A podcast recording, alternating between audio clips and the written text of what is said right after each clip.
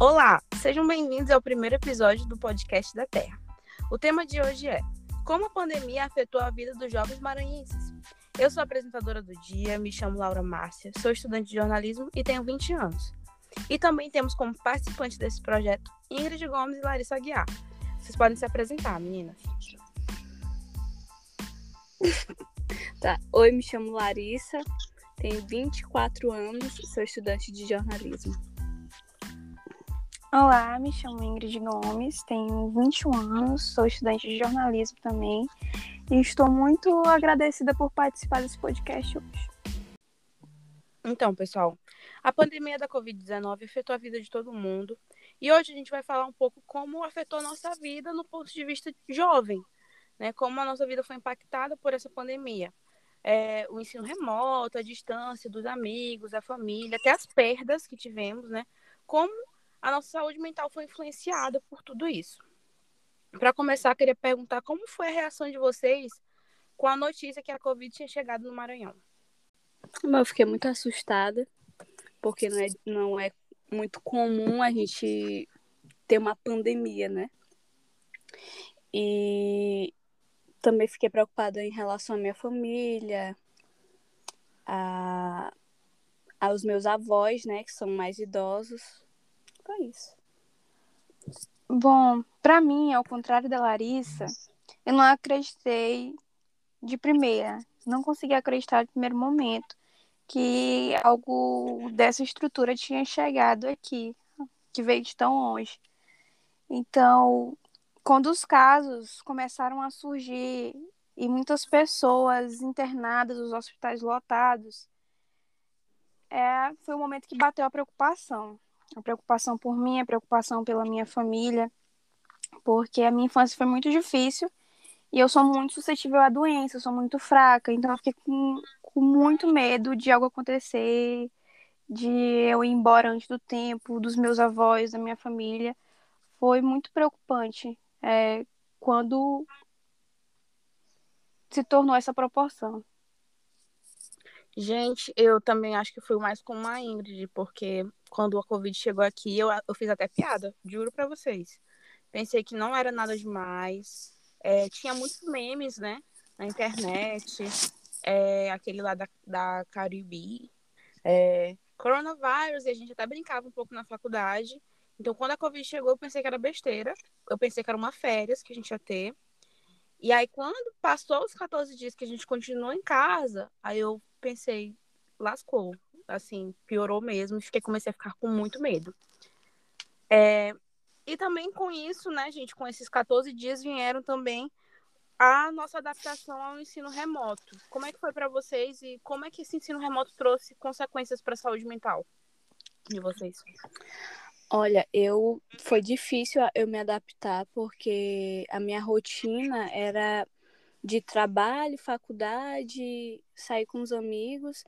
Então, foi muito ruim para mim me adaptar. Às vezes eu me sentia.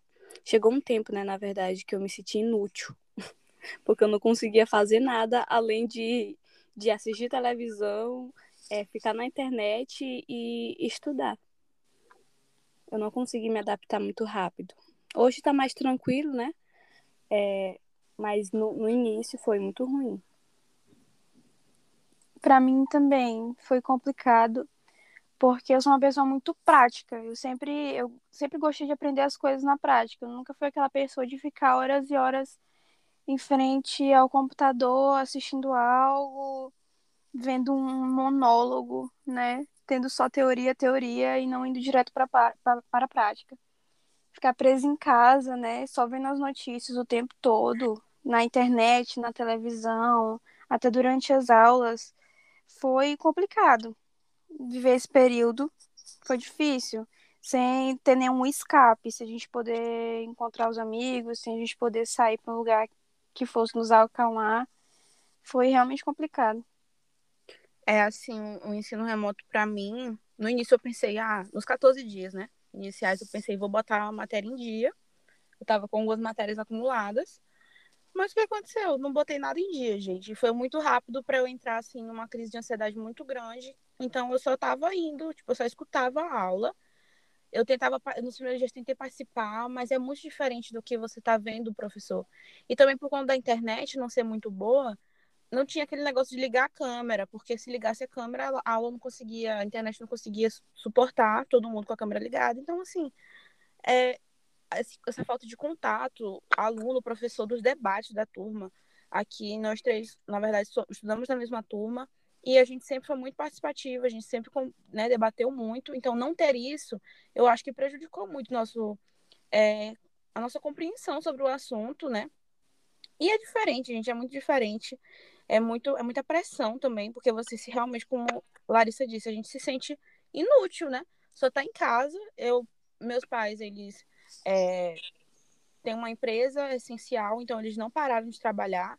E eu, como não trabalho com eles, eu ficava só vendo eles irem trabalhar, ia um de cada vez, no início. Hoje em dia eles já voltaram a trabalhar, mas no início eles iam um, um dia ia um, outro dia outro, e eu ficava em casa, só ficava em casa, e eu fiquei pensando, cara, eu sou muito inútil aqui. Então era esse sentimento, assim. Gente, a próxima pergunta é: ah, e as consequências que a gente que trouxe para a saúde mental de vocês, como é que foi?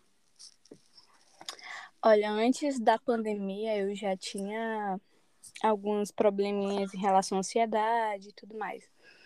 Na pandemia, principalmente no, no início, né, que foi quando os meus pais ficaram muito doentes por conta da, do Covid, e, nossa, piorou assim num grau muito alto. Sério, eu fiquei com medo de perder meus pais, fiquei com medo de, de ficar sozinha. E depois disso, eu, o medo de perder pessoas próximas se intensificou mais ainda. Tinha noites que, que eu não dormia, porque eu ficava imaginando, meu Deus do céu, se, se eu perder alguém, eu não sei como é que eu vou que eu vou viver, eu não sei como é que eu vou lidar com essa situação, né? Uhum. E foi muito ruim. Para mim, eu tive quase a mesma sensação, porque uns anos atrás eu tive depressão, né? Melhorei, só que com a chegada da pandemia, o isolamento e o horror de mortes voltou drasticamente, né? Além de eu ter várias crises de ansiedade também, que eu não tinha antes, eu não sabia nem o que era crise de ansiedade, para falar a verdade, eu só, só não sabia o que eu estava vivendo, né? Então, ficar em isolamento foi péssimo para mim, até porque não tinha muito o que fazer. Eu tentei inventar coisas dentro de casa, inventar coisas com a minha família, mas nada durava muito tempo, né? Eu ficava bem por, um, por uma fração de tempo e depois piorava de novo e eu fiquei nessas idas e vindas aí com crise de ansiedade, a depressão, perdi muito peso, né? Perdi muito peso porque não sentia fome, não sentia vontade de fazer nada, como as minhas falaram, né? Eu me sentia assim uma inútil, não tinha mais vontade de fazer nada. Só que minha família me ajudou bastante nesse momento, graças a Deus e eu consegui me reerguer de novo, até que as coisas foram melhorando, né, aqui para São Luís. É, já pude ir para academia, pude me consultar. Então, aos poucos, eu fui me recuperando. Eu ainda não estou 100%, a gente ainda está na pandemia, a gente ainda está em crise, a gente ainda está em isolamento.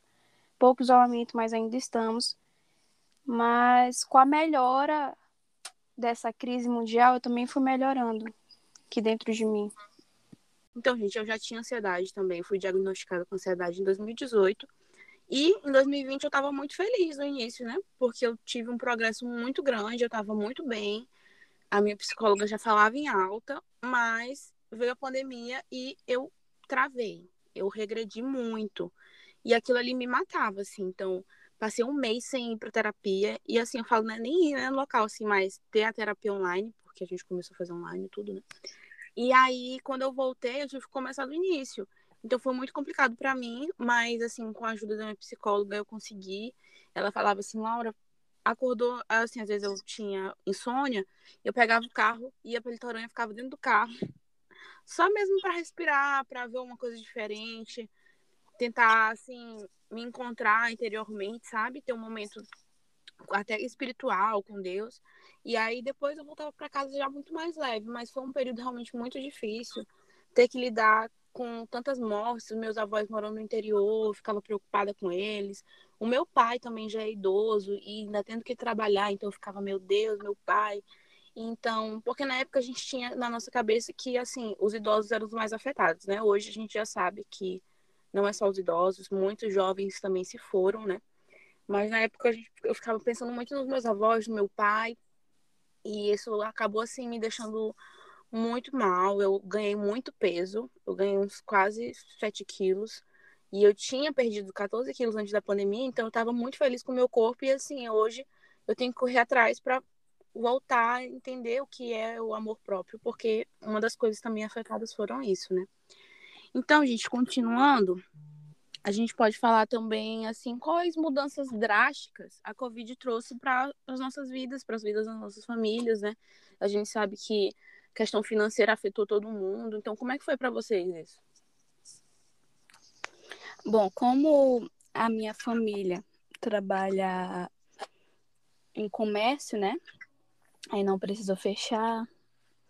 É, a gente não sentiu muito, até porque a, o nosso comércio é de bairro e tem muitos clientes fiéis, né? Então a gente não sentiu muito, mas onde a gente mais sentiu mesmo foi no aumento no, dos preços. Comigo, é, minha mãe é enfermeira, né? E foi assim pesado ver que ela tinha que estar presente, né? Tinha que estar presente mesmo com os problemas de saúde dela, mesmo com os problemas de saúde da minha avó, porque minha mãe que cuidava da minha avó, que é a única filha que mora aqui em São Luís ainda, né? Foi um pouco complicado. Ela saiu do emprego, e meu pai ficou sustentando a casa, ele está sustentando até hoje. Ele trabalha na Vale, a Vale não parou em momento nenhum. E só que foi bom, por um lado, por ter minha mãe em casa, né? Por eu ter esse apoio em casa durante um tempo. Porque meus pais passavam o dia todo trabalhando, praticamente, ficava só eu e os meus irmãos. E eu tendo crises e eu sozinha, sem poder contar muito com eles, porque eu sou a mais velha, eu tinha que dar exemplo, era um pouco complicado. Mas com ela em casa, é... ela ajudou bastante, cada um de nós, porque uhum. a gente percebeu que é a principal coisa que nós temos aqui hoje é a família, né? Não é dinheiro, não é status, é a família que a gente tem que ficar próximo. Então eu acho que isso aproximou muito minha família. É, tem uma música do Emicida que fala tudo que nós tem é nós. Então, tipo, realmente, tudo que a gente tem é a nossa família, gente. Porque nada é assim, tem valor nenhum sem a nossa família, né? Realmente, Verdade. Esse período, assim, a gente ficou. Aqui em casa a gente também ficou muito próximo. Os meus pais trabalham perto de casa. Meu irmão trabalha com os meus pais. Mas a gente também tinha essa questão, né? Nos dias normais, meus pais iam de manhã para a empresa, meu irmão também eu ficava em casa, mas logo eu tinha que ir para a faculdade. Enquanto eu estava na faculdade, eu estava na, na, empresa, então a gente só se encontrava praticamente de noite. E aí, com a pandemia, a gente ficou junto o tempo todo. E teve que se aturar, né? Porque às vezes não é fácil. Mas, assim, uhum. Eu acho que dificultou um pouco aqui em casa, apesar do meu, dos meus pais trabalharem com algo essencial. Como a Larissa disse, aumentou muito o, o, preço de tudo. E as vendas caíram muito, gente, por conta realmente que a população empobreceu. Então, se a população empobrece, o comércio não gira. Né? Verdade. Né? Então, é preciso que dinheiro na mão do povo, né? E assim, o auxílio emergencial muito pequeno. Então, assim, a população toda empobreceu, né? Isso já é outro assunto que a gente pode tratar em outro podcast sobre realmente trazer alguém que saiba falar melhor sobre economia, né? Porque não sou eu. Mas realmente, o fato das pessoas não terem mais capital de giro, a, um, acabou que os meus pais também tiveram uma queda drástica em vendas. Meus pais também têm comércio, vendem, trabalham com vendas, então caiu demais. E, mas assim, isso não, ter a nossa família saudável, graças a Deus o, o vírus não chegou na minha casa, ninguém aqui da minha casa teve. Hoje nós estamos já, eu moro com os meus pais e meu irmão, nós quatro já estamos vacinados e é, assim, é um privilégio morar no Maranhão e poder dizer que hoje a minha família de adultos, todos já estão vacinados, menos as crianças, né? Não só aqui na minha casa, os meus avós, os meus tios. Então é um privilégio. Perdi pessoas, mas assim, a minha casa não foi atingida. Eu sou muito grata a Deus, assim. A gente tomou muito cuidado, mas sem Deus, porque teve pessoas que tomaram cuidado e foram atingidas, né? Mas, assim, essa questão financeira dói muito, né? Até porque a gente quer fazer planos e não pode. Mas o fato de estar junto, eu acho que ameniza, né? As coisas. Sim, aqui, aqui na minha casa, né? Literalmente na minha casa ninguém foi atingido. Graças a Deus também. Mas os familiares um pouco mais distantes pegaram. Eu acabei perdendo meu avô. Uhum. A minha prima pegou também. E ela tem as comorbidades, né? E foi um período difícil. Ela ficou bem, ela percebeu que ela tinha que mudar os hábitos dela, a saúde dela, né? Que às vezes a gente estava acostumado com uma determinada vida, que não é uma vida boa pra gente. E essa doença veio mostrar que a gente precisa se cuidar. Não é uma coisa só estética, é a saúde. Verdade. Se a gente quer continuar com nossa família, a gente precisa ir ao médico, a gente precisa praticar atividade física. Além de que a atividade física nos traz bem, né? Algo que me sustentou muito esse período foi praticar atividade física, mesmo que no começo fosse difícil, que eu não quisesse. Hoje é uma parte importante.